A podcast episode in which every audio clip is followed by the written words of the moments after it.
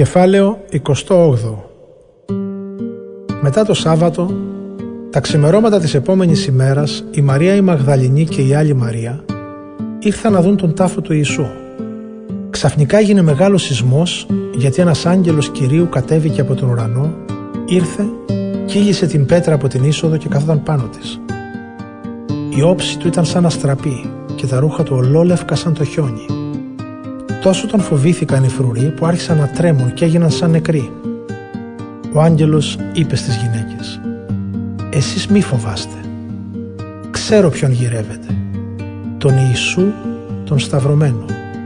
Δεν είναι εδώ. Αναστήθηκε όπως το είπε. Ελάτε να δείτε το μέρος όπου βρισκόταν το σώμα του Κυρίου. Τρέξτε όμως γρήγορα και πείτε στους μαθητές του αναστήθηκε από τους νεκρούς και πηγαίνει πριν από σας να σας περιμένει στη Γαλιλαία. Εκεί θα τον δείτε. Αυτά είχα να σας πω. Οι γυναίκες βγήκαν γρήγορα από το μνήμα με φόβο και με χαρά μεγάλη και έτρεξαν να πούν τα νέα στους μαθητές του. Καθώς όμως πήγαιναν να πούν τα νέα στους μαθητές του, τη συνάντησε ο Ιησούς και τους λέει «Χαίρετε». Αυτές τον πλησίασαν, έπεσαν στα πόδια του και τον προσκύνησαν. «Μη φοβάστε, τους λέει ο Ιησούς. Πηγαίνετε να πείτε στους αδελφούς μου να φύγουν για τη Γαλιλαία και εκεί θα με δουν. Όταν έφυγαν οι γυναίκες, μερικοί από τους φρουρούς πήγαν στην πόλη και ανέφεραν στους αρχιερείς όλα όσα είχαν γίνει.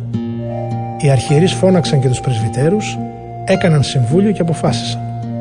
Έδωσαν πολλά χρήματα στους στρατιώτες και τους είπαν να πείτε «Τη νύχτα που εμείς κοιμόμασταν, ήρθαν οι μαθητές του και τον έκλεψαν.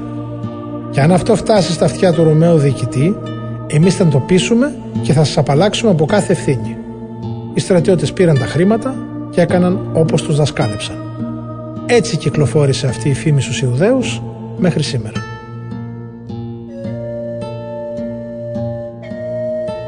Οι 11 μαθητές έφυγαν για τη Γαλιλαία στο βουνό όπου ο Ιησούς τους είχε παραγγείλει να πάνε. Όταν τον είδαν, τον προσκύνησαν. Μερικοί όμως είχαν αμφιβολίες. Ο Ιησούς τους πλησίασε και τους είπε «Ο Θεός μου έδωσε όλη την εξουσία στον ουρανό και στη γη. Πηγαίνετε λοιπόν και κάνετε μαθητές μου όλα τα έθνη, βαφτίζοντάς τους στο όνομα του Πατρός και του Ιού και του Αγίου Πνεύματος και διδάξτε τους να τηρούν όλες τις εντολές που σας έδωσα και εγώ θα είμαι μαζί σας πάντα ως τη συντέλεια του κόσμου. Αμήν.